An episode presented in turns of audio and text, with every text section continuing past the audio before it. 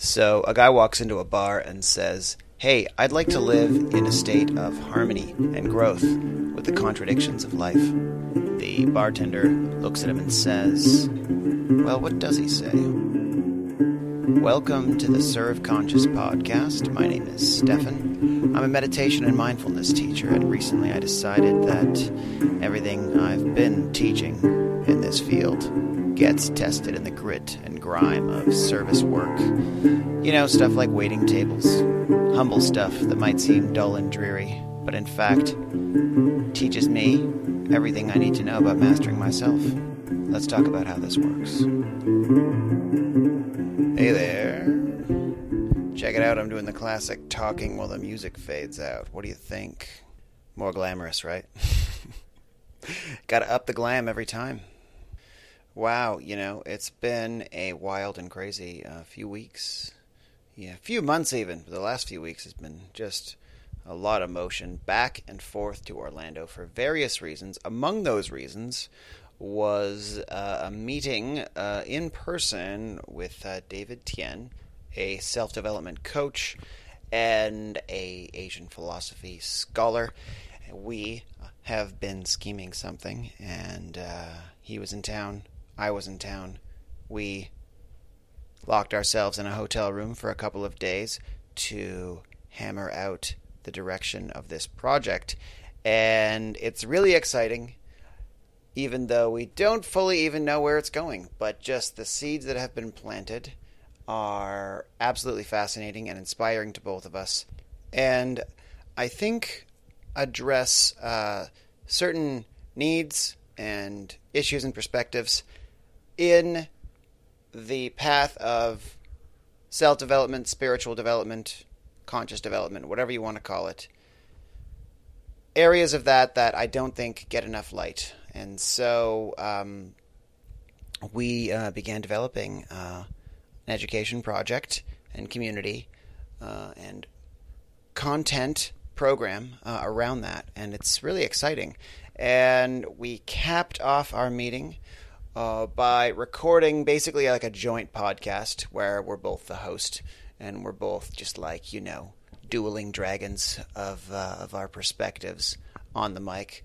Um, it was great. It was high energy, and um, kind of designed to be able to be uh, stitched onto either of our podcasts, which is what's happening. So um, I'm stitching it onto mine. He's stitching it onto his, and uh, that's what today's episode is going to be.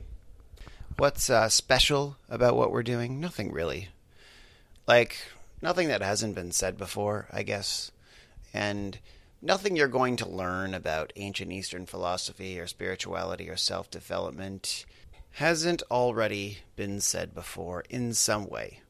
At least the essence of it. The essence of most teachings are very, very similar. They're all getting you to the same place of self realization. Each path might just take you through different scenery and acknowledge the importance of certain features of the scenery over others, but ultimately, that path is leading you to the same ultimate goal.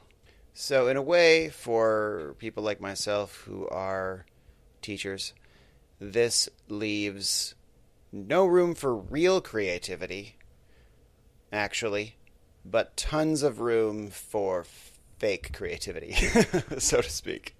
Uh, a certain kind of crafty plagiarism that can occur where you take an idea that is definitely not yours. It's definitely been talked about in some way a million times before, and it's definitely a piece of wisdom that lives innately within every human being anyway.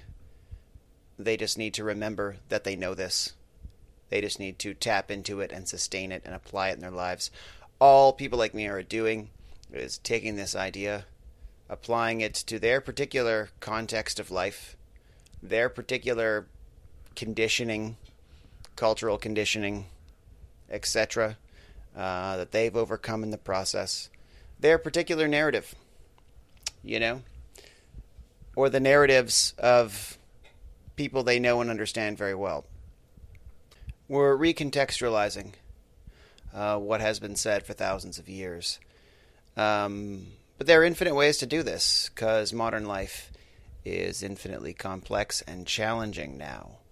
And so there are endless contexts in which spiritual principles can be applied and challenged, and our understanding of them gets reckoned by the challenges of modern life. And uh, the challenges of modern life can be very discouraging, um, especially when we've decided we have this identity as someone who is using these practices and should know better and should be better and should, should, should. And then we act in a way that just doesn't really appear to be. um, but in that place, in that place of uh, tension, in that place of, oh crap, I'm supposed to know this shit. Or that place of just raw uncertainty and confusion, that is a place of power and possibility for deeper and truer understanding. This place where we think we're failing, but we're in fact succeeding. And the only failure is the label we give ourselves as failing, really. And whatever dirty words we uh, apply to discourage ourselves from continuing this powerful work in this contradictory domain of you know, failing to live what we believe and preach.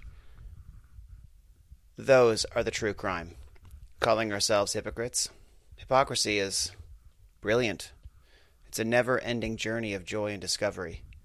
There's something like especially freeing about acknowledging that gap uh, between, you know, what we believe, how we act. And it's it's not to simply cure it. It's not to simply uh, get all of this difficulty and conflict out of the way because once it's gone, we'll be happy. Okay, Hypocr- hypocrisy is not to be cured like it's some kind of disease. It's to become a more constructive and nimble hypocrite. you know, it's to become better at noticing and reconciling the endless contradictions of this life. That is the whole point of this journey that we're on and that is where the juice is and the energy and all of the valuable wisdom we can gather and then also give to others and help them. So, David and I uh, are currently putting together a whole payload of content and education platforms and community possibilities and tools in order to work within this place of contradiction and difficulty and you know, self imposed hypocrisy uh, and live in this area in a transformative way where you're growing and expanding and uh, reaching your full potential as a human. All right, without further ado, here is myself and David Tian throwing down. Please enjoy. Yeah, great to meet up again in person. Yeah. Uh, we've been having a lot of video chats and uh, working on this project together. Yeah. So it's cool to finally meet up in person. I am David Tian, PhD, in case you didn't know that. And it's the first time hearing my voice. Uh, for over the past 12 years, I've been helping hundreds of thousands of people from over 87 countries attain success, happiness, and fulfillment in life and love, in dating, relationships, masculinity, and in lifestyle.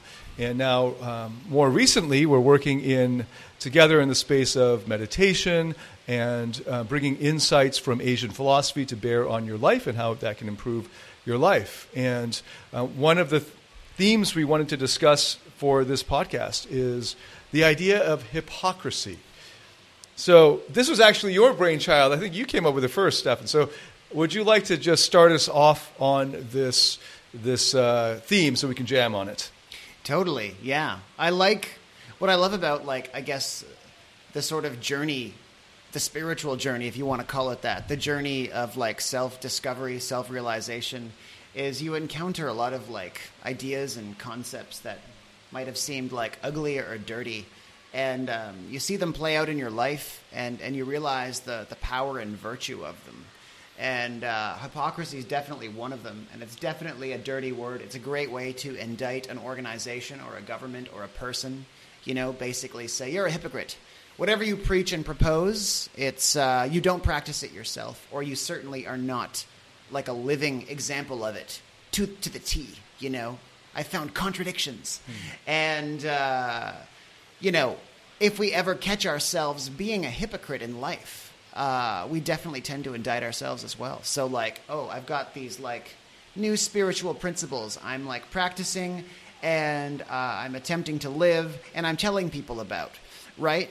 And uh, but no, oh no, I got angry and I criticized someone. I'm such a hypocrite. and and then we're like, oh, I failed, as though hypocrisy is a failure. And um, for me, uh, I don't like to look at anything as a failure or as a stigma in any of these like kind of dirty or grimy um, aspects of living in life to be like a sort of diversion off the spiritual path. In fact, it is an absolute um, beacon of progress when you encounter hypocrisy uh, in your life. It's basically like ideas that you've been kind of practicing, uh, living, attempting to live, have now run into a new, you know, obstacle, a new testing ground, a new something. And yeah, tension occurs, you know, uh, within yourself. And that's how you deepen your connection and your understanding of these ideas that are really complex and really do have trouble fitting into the difficulties of life. And what I want to do is celebrate that tension and celebrate uh, those feelings of getting, you know, knocked off track, basically. Yeah, when you're improving in something, it'll it's a process, and at the beginning, you have to embrace this identity that you're now this person who well, we'll take it for example, meditation. Now you're a meditator. At some point, you you go from trying it out to actually thinking of yourself as I'm somebody who meditates, and yet there are still going to be those days when you don't meditate and you fall off the bandwagon, so to speak, or you you uh, you get rid of that, or you fall off that habit, and you might think, oh, now I can't claim that I'm a meditator, but that's part of the journey, right? It's part of the prog- process. In the world, society seems now, especially in the modern West, bringing to task shit that you've done 20 years ago and now throwing it in your face and having um, trying to trying to hold you accountable to something that you've that was so long ago and saying you're a hypocrite because at this earlier time you were thinking a different way. That's just that to me is a sign of deep immaturity and it's like a deep immaturity in the society. So as you become more mature and you see this among like um, the the buddhist icons or the sages uh, in asian literature um, through history that there's a kind of maturity that comes from ah whatever question the student is asking is coming from that student's perspective and background. So the teacher teaches to that student's background at that level in fact, in Buddhism, in Buddhist teachings, there's a whole term for it, upaya, right? It's like expedient means, which are you teach it for what the student needs to hear at that point in his life. Mm-hmm. And the student might be really green and super gung ho and enthusiastic and like, I will never betray any of these principles ever. Sort of like Paul before, or it was not Peter, you know, before he became the, the one who denied Christ or whatever. And that's also in the Christian tradition. And you're like, okay, the teacher says, yes, I can see this. Your enthusiasm is very uh, laudable or whatever, right? And then the inevitable happens. The person backslides, he betrays, he, he's not perfect, it turns out. Mm-hmm. And the teacher said, oh, yes, I knew this was going to happen. And just come on back. This has happened to all of us. And mm-hmm. it's not something that you need to hold yourself accountable to because the hypocrisy and the fear of it is like based in toxic shame. That if I have any contradiction in myself, then what does that say about me? I'm, I'm, shame, I'm shameful. I'm um, not worthy of being um, exposed to the world. I'm not worthy of representing um, these values or whatever and putting myself out there. But the mature realizes that nobody's perfect, it's never 100%, and it's all a process. And embracing that whole process includes forgiveness when things change, forgiveness when you're in, transfer, in the transformation, when you're on the path, and um, having more, what's the word, grace for yourself along the way. Um, so I'm, I'm mixing lots of Christian terms along with Buddhist terms and Confucian terms. You're a Um, hypocrite. Yes, I'm a hypocrite. I'm a yes. I'm I'm mixing. I'm a mixer. Um, but it's it's a lot of that is like I, I see this in in the modern world of of the sort of witch hunts trying to hold people accountable to stuff that was so long ago and not realizing people change and they really do transform. and they really do have can have a 180 degree change while still being the same person, and that being all part of their journey, and which what makes their lives richer and makes their personal experience that much more, um, that much stronger, and that much more e- uh, able to help others because they've gone through all that. Yeah, and I think um, the biggest problem we have, and it definitely is a discouraging agent um, for anyone you know interested in maybe like a more conscious, spiritual, mindful path, is this idea of identity. So like. As soon as we're doing this stuff, we now have a certain identity as practitioner that we're supposed to uphold. And then we do something that somehow doesn't represent this identity. And now we're, you know, now that is a black mark on our spiritual um, report card. Um, when I think um, the whole idea of you practicing anything like this is you are um, not this this like rigid um, sort of vessel of virtue that has to be like you know carried through the worlds as this shining flawless example. Um, you are a lab rat and and in a very very valuable way to everyone. Uh, you are taking these ideas running into walls with them and then now you have something to use to instruct others you know?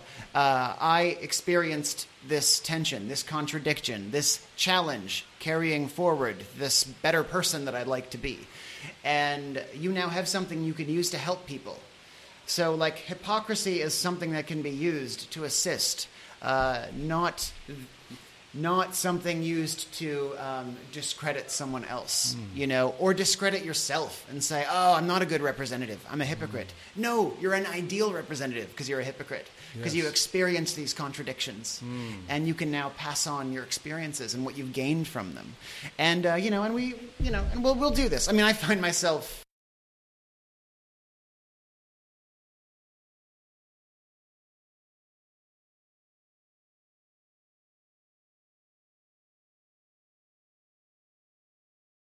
castigating myself, you know, and you know, my wife and I do this to each other. Like, you know, she's a meditation teacher as well, and you know, and we get into like some argument and get lost in this like, you know, um, like lower animal battle, and then all of a sudden we're like, oh, you see, you're a, you're a meditation teacher, huh? I thought you were. What's this about then? You know, and so we always do this. We always like take this like the other person's proposed identity and then like use it against them, you know, to like say your behavior is not reflecting that. Um, but then after we, we come to our senses, we realize that you know we've, we've just gone through a very valuable experience, and and that is, uh, I think, really what the spiritual process is all about. You are not just glossing over the world in this big, beautiful, happy sort of uh, picture of everything is perfect. You're actually cultivating your ability to um, hold contradictory ideas in your awareness. So, like, you know, I think we're all one and we all need to get along uh, and we all need to treat each other as, um, you know, uh, an extension of ourselves. And at the same time, I need to have boundaries and I need to know when to put someone in their place. And these two ideas are going to kind of grind against each other. And, um, and it's our own process of growing awareness and awakening as practitioners that will allow us to reconcile them as like gracefully as possible to be able to um, benefit you know the collective basically. Yeah, I'd push it also for um, in my industry of helping guys with, with their dating issues and relationships and, and so on, that there's also a kind of judgmentalism that comes along with the hypocrisy as a major component of it. so, in one of the Facebook groups that I'm in, I saw a post recently that um, where it was a, a po- somebody had posted an article from some guru or something, and I don't know this guru. And then of the moderator of that group came into the comments and said, "I know this guru personally, and he does not um, live his own philosophy. So that invalidates everything he's saying here. Take it all with a grain of salt. I would prefer to just delete this post, but I'm going to leave this here as a cautionary tale. Mm-hmm. This person doesn't live what he preaches. yeah And then all these people came in, came in like, oh, thank you for pointing that out. Oh, good thing I didn't read the article. And that kind of bullshit, right? And I was thinking, every one of these motherfuckers should take a course in philosophy.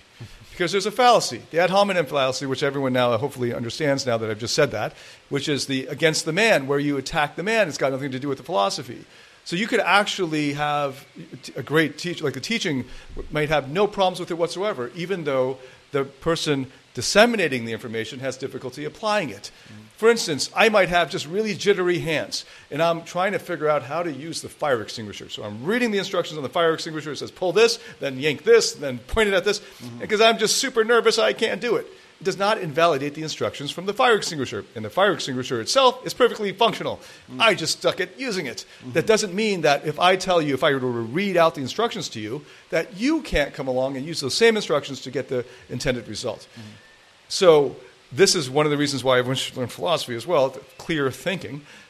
But this hypocrisy is, in the sense, like that, they're trying to accuse that guy of hypocrisy. He doesn't uh, walk the talk, or if he doesn't uh, apply what he, live what he preaches. Um, and I've, I've seen people use this fallacy so many times to basically, uh, well, invalidate or sabotage or undercut everything that somebody says based on um, the time that he's, he uh, acted out of character at Starbucks or whatever, right? He's like really pissed and he's, oh, don't, don't listen to anything that guy says. He's clearly not a teacher. He's not got it together. Mm-hmm. And it's actually a reflection of our own fears. That our own, of our own fears of shame, that we're not perfect, we're not 100% perfect, and we project it onto, onto these other figures that threaten us in a way of like, oh, this guy's perfect. Mm, what does that say about me? Why can't I be as great as this guy? Oh, I found this guy's flaw. Yeah. Right, we're outside right now, and an airplane's going over us. And it's also, in case you hear the fountain, where oh, it's a helicopter. Um, we got a fountain in this really cool courtyard here at the Sheraton Resorts. Um, so you're hearing lots of background noise, which our sound editor is going to have to be do some tricky editing to get um, out of the of the bandwidth there. So uh, returning to the point, being judgmental and um, as a common response from our own dealing with our own shame about not being perfect and seeing somebody being held up as a teacher, as some kind of authority who's better than us in some way. And in the back of our mind, it's very tempting to be able to bring that guy down to earth or, or woman so that it, it assuages our own sense of, in, of insignificance Yeah. so that we can, we can so we're looking to bring this person down. So you have to actually resist that temptation, that, um, that normal tendency in, in the human being to bring down that which is, which is held up above you and try to look for what can I learn from that person, regardless, of, like, especially what that person's teaching, regardless of the person himself. Can I separate the teachings from the person so no matter what, that, however that person's living, I can still get the value out of the teachings? Because those are two separate things. Yeah, and wh- anyone that's looking for a perfect teacher is probably looking for the wrong thing because what they're looking for is teachings they don't have to question. And um, you know, it's like, oh, this guy's perfect. Everything he's telling me, I can just follow to the to a T and uh, not have to worry about it. But in fact, anything you learn, you're going to have to um, apply your own sense of judgment to, and you're going to have to apply it to your life in your own way, in your own clumsy way, just as this teacher is attempting to. You know, and there's lots of ways to evaluate a teacher, and there's lots of ways that I have actually decided that yeah, a teacher's character was not something that made what they were teaching trusting, trustworthy, um, and that can happen occasionally, sure. Um, but to um, invalidate a teacher because they're not a perfect or whatever your idea of perfect representation of what they teach, um, that's actually counterintuitive to actually do that sometimes. Because um, I think sometimes the best teachers are people that struggle with what they are teaching. Um, So basically, let's say someone is naturally really compassionate or naturally really loving, like just, they're just so good at it. Sometimes they might not even know how they're even doing that. just like a natural athlete. They're not going to make a great coach necessarily. They just do things so fluidly without thinking. It's actually those that have struggled and have had to use their own Yes. sort of like mental models and frameworks to overcome that struggle that can make um, better teachers. Absolutely, yeah. Yeah. So, like, I have never had to struggle with alcoholism or any kind of any addictions at a at a an extreme level. So you should not listen to me. Like, so I don't have as much to share about a twelve step pro- program. Yeah. The people you should really be listening to, listening to are the ones who've actually struggled with it, so they have so much more to share. They have so many more insights and experiences to share with, with you. But if you were to say, "Oh my God, don't listen to that alcoholic talk about alcoholism," he has he, he's uh, he's uniquely disqualified from this because he's an alcoholic. You're you're actually pu- pushing aside the one person you should be listening to, and this is also connected to the dark side. Like those who have grappled with their shadows or their dark sides or the the parts of them that they've had to fight to become better um, those are the people who you, you can learn the most from because they not only have the theoretical, but they have the practical knowledge and they have the experience and the stories and the, they've, they know it from the inside, so they have that experiential knowledge.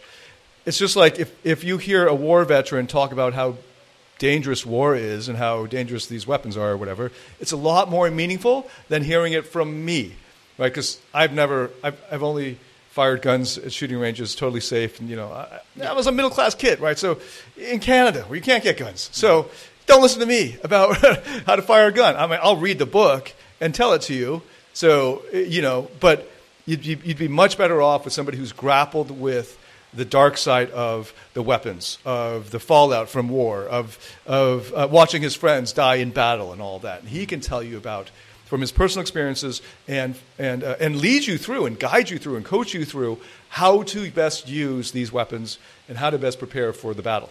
Mm-hmm. So you, we end up um, shaming those who have, in some ways, the most to teach. Mm-hmm. And this is a, so I'll bring up a controversial example. Uh, when I was a kid, there were a bunch of uh, TV preachers, evangelists on TV, Swaggart. I can't remember their names now. I should have Googled this before, but I just thought of it now. Uh, Swaggart's one of. Uh, anyway, so they ended up uh, as past, preachers and pastors of gigantic churches, mega churches. And then it turns out that they had uh, they were both cheating on their wives, and mm-hmm. and in fact it got so it went this this uh, story went so far that the mistresses got approached by Playboy magazine, both in both cases I think, to pose nude as the preacher's mistress and, and all this. And anyway, they, they were disgraced and thrown out of the church and all this. And uh, eventually they tried to make a comeback. I remember seeing as a teenager, whoa, this guy's still trying, right? And so mm-hmm. as a conservative Christian, you all judge the hell out of them. You know, yeah. I would never do that, you know, that kind of thing.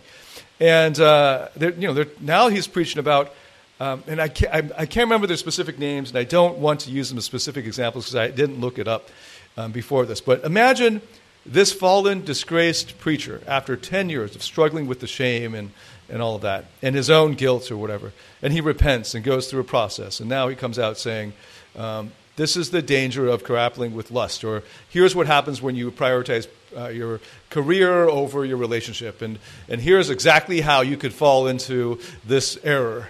Um, you should listen to that guy. Yeah. He's actually gone through it, and he's come out the other end and is sharing these lessons with you instead of saying, he's got nothing to teach, look at him, he's a cheater. Mm-hmm, yeah. he's teaching about cheating. he's the guy you should listen to. Yeah. Have you sublimated your struggles and your mistakes into valuable teachings? Then you're a valuable teacher. Then, you know, you're not really a hypocrite at that point. You're a hypocrite if you're pretending that you're not making mistakes, I guess. That would be like something to worry about. Someone who's pretending that they are perfect. And I have I have dropped teachers like that before. Those mm. that, that try to emanate this image of perfection. Um, but I tend to trust those that are vulnerable more now. And, uh, and people will tend to trust people that are vulnerable just in everyday life, those mm. that do admit that they are struggling, rather than those that have this, are, are attempting to. Um, promote this affectation of fully realized awesome, you know, this veneer. Um, mm. That's untrustworthy. But those that are full of tension and contradiction, those people I tend to trust because yes. they're they're you know they're being honest. Yeah, I try to learn from teachers from I try to learn from everyone, including little kids. I'll be mm-hmm. spending the evening with my three and six year old nephews, and mm-hmm. I try to look for. It's pretty easy to learn. Well, they'll teach you some stuff. They'll force you to mm-hmm. uh, to learn some things. But um, one of the one of the things I've noticed over the past few years is when I meet. Have you ever tried like meeting one of your heroes or something like that? Or somebody you've been following for a while, and then you meet them in person, and they don't match the way that you and you thought they'd be, the vibe that they give out. Yeah. And maybe that's the way with some people and me. Like when they meet me, I don't know. Um, but that's been the way for me meeting other some of the people I looked up to and admire, meeting them in person, getting an in-person consult, or you know, and, and, and interacting with them. It's different. I'm like, I don't really like them. I don't really jive with them, and some of the things they say in private might be like something I disagree with, and I didn't know I disagreed with them on that. Yet still, that does not invalidate any of the benefit and the value that I derived before that. Mm-hmm. Right? It doesn't. I don't then look back on all that I've learned and just throw it all out the window. I have a brain, and I've been trained to think analytically, and I can separate the man from the message. And sometimes you need to, you do want to, as a heuristic, um, whose message should I pay the most attention to and dive deeper in?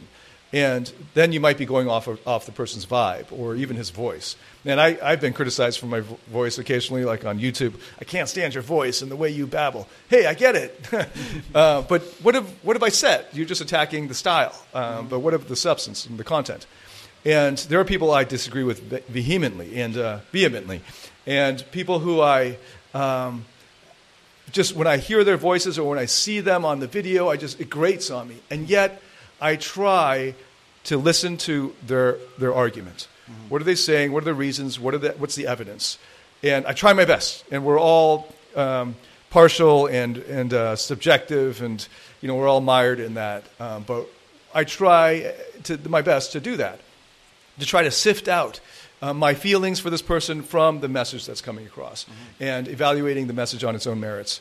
And uh, this has been great because what it's done for me is it's allowed me to sit with the tension that is happening emotionally for me, like, oh, I don't really like this person, and sit with that longer to get to the message.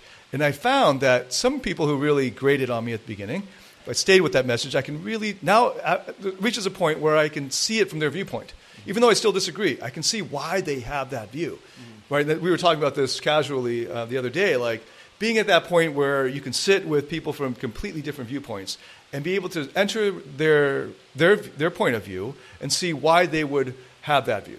Yeah. And um, how they would arrive at that, and how to them it might be coherent, and trying to have some, and then it becomes easier to empathize with them on that. Um, and, and that's just a really great life skill, and you'll be able to derive a lot more wisdom from a lot more sources if you're able to do that.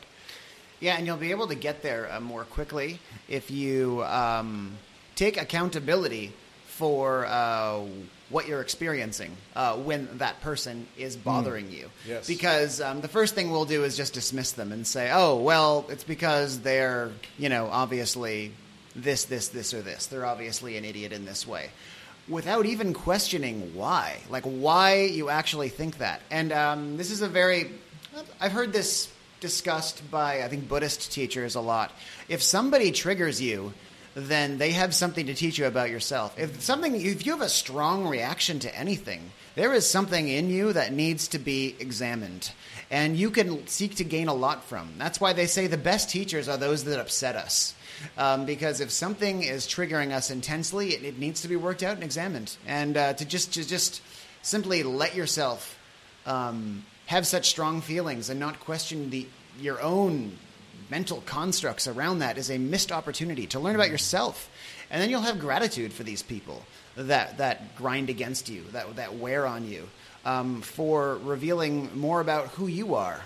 Um, besides just learning, you know, what they may have to teach just from their own perspective, but like you, you yourself will, you know, expand your your self understanding. Hmm. Oh, that was so great. Um, we got to um, take that clip out and put it out separately. You said um, when somebody triggers you, they have something to teach you. Mm-hmm. Right? That, that's just, that. That on its own should be a, its own quote. We make it a quote card for you. Yeah. Um, because that's brilliant. That's so true. And the current society puts the blame on the triggerer. Yeah. Instead of being able to go both ways and say, okay, I'm being triggered, and maybe there's some blame on the, that person for doing that on purpose, but what can I learn? Why am I triggered by this person? What is it in me that's being called out here? Mm-hmm. And um, I'm, I'm a member of these subtle, they're called subtle Asian traits groups. There's several of them, and one of them is like over a million people. And I see so many Asians who are triggered by by just people being white. As like they named a bunch of these thinkers that um, are prominent. Uh, many of them are associated with the right wing and with right wing thinking. And uh, they just, I asked them, like, what did they say that made you feel uh, offended? And they couldn't come up with any arguments. It was almost like just by the very nature of their uh, personality, or probably their skin color, or the way they looked, or their background, and what they were projecting, was triggering these guys. And of course, it comes out of being bullied uh, when you're a child and, and th- having racial epithets thrown at you, or you know the kind of you know you're, you're getting triggered back into your childhood days, you know, at the schoolyard when the white kids were like beating you up and stuff and, and saying chink or whatever it is, right? That's what's happening with you because it's not it's not happening in the actual content that you're clipping here, that you're showing. And they don't stop to think about it. They just blame the other person for causing those emotions in them. And it's a very immature and neurotic approach to life. And I thought, oh, that's just a pocket of people. That's just a minority of people happening in these little pockets. And I just see it more and more. Um, so I, I guess like it's a good message to put, out there to beware of those tendencies in yourself when you start, you know, if you can spot those happening. Yeah, and you know, doing that is uh, just a real tragic sort of um, relinquishing of your own power. You know, because basically you're saying how I feel is just passively dependent on who's around me. You know, if white people are around me, I feel agitated. So you know, life would be better if if white people weren't around me. Not, you know, life would be better if I somehow overcame and reconciled my nature uh, to get triggered by white people. That would be a good a good place, a better place to start. You know, like that analogy that um, Ramana Maharshi talks about, which was actually there was a I think Shanti Deva talked about it before that, the Buddhist, the Tibetan Buddhist um, monk from hundreds of years ago. He said, "Why try and cover the world with leather? That's a lot of work. You know, just make shoes for yourself." and it's just such a simple principle. And all of us would hear this and say, "Of course. Why would anyone try and be covering the world with le- leather?" Well, you do that in a subtle way every time you think someone else is the problem. You know, and create a rationalization around why. Why you don't need to change. You just need to uh, somehow create this utopian environment around you to feel happier. You know. Yes. Don't try to cover the world in leather. Make yourself some nice leather shoes. That's awesome. And if you ever have trouble, if you find yourself having trouble a lot with being triggered and being out of control, what you ought to do is to develop a meditation habit. You ought to learn meditation, practice it on a regular basis. It will save your life. I'm not exaggerating right now. So maybe that's a good way to end um, this podcast. We I all, so. both of us, have to run to dinner reservations. So uh, thanks so much for listening. And uh, Stefan, how do they uh, find you? Oh, uh, I am on www.serveconscious.com. Um, find me there. Send me a ding. I'd love to talk to you uh, just about what you're going through in your life, uh, especially if you have like actual service challenges, professionally or otherwise.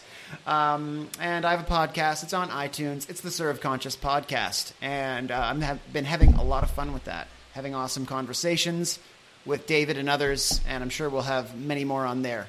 So uh, yeah, Awesome. Yeah, go visit serveconscious.com for more for Stefan. Um, and for me, davidtianphd.com. You can find the, all of the previous episodes of the DTPHD podcast on there, as well as our vlog and our Man Up um, episodes as well, and lots of other great content for you. So, thanks so much for listening, and I'll talk to you again soon.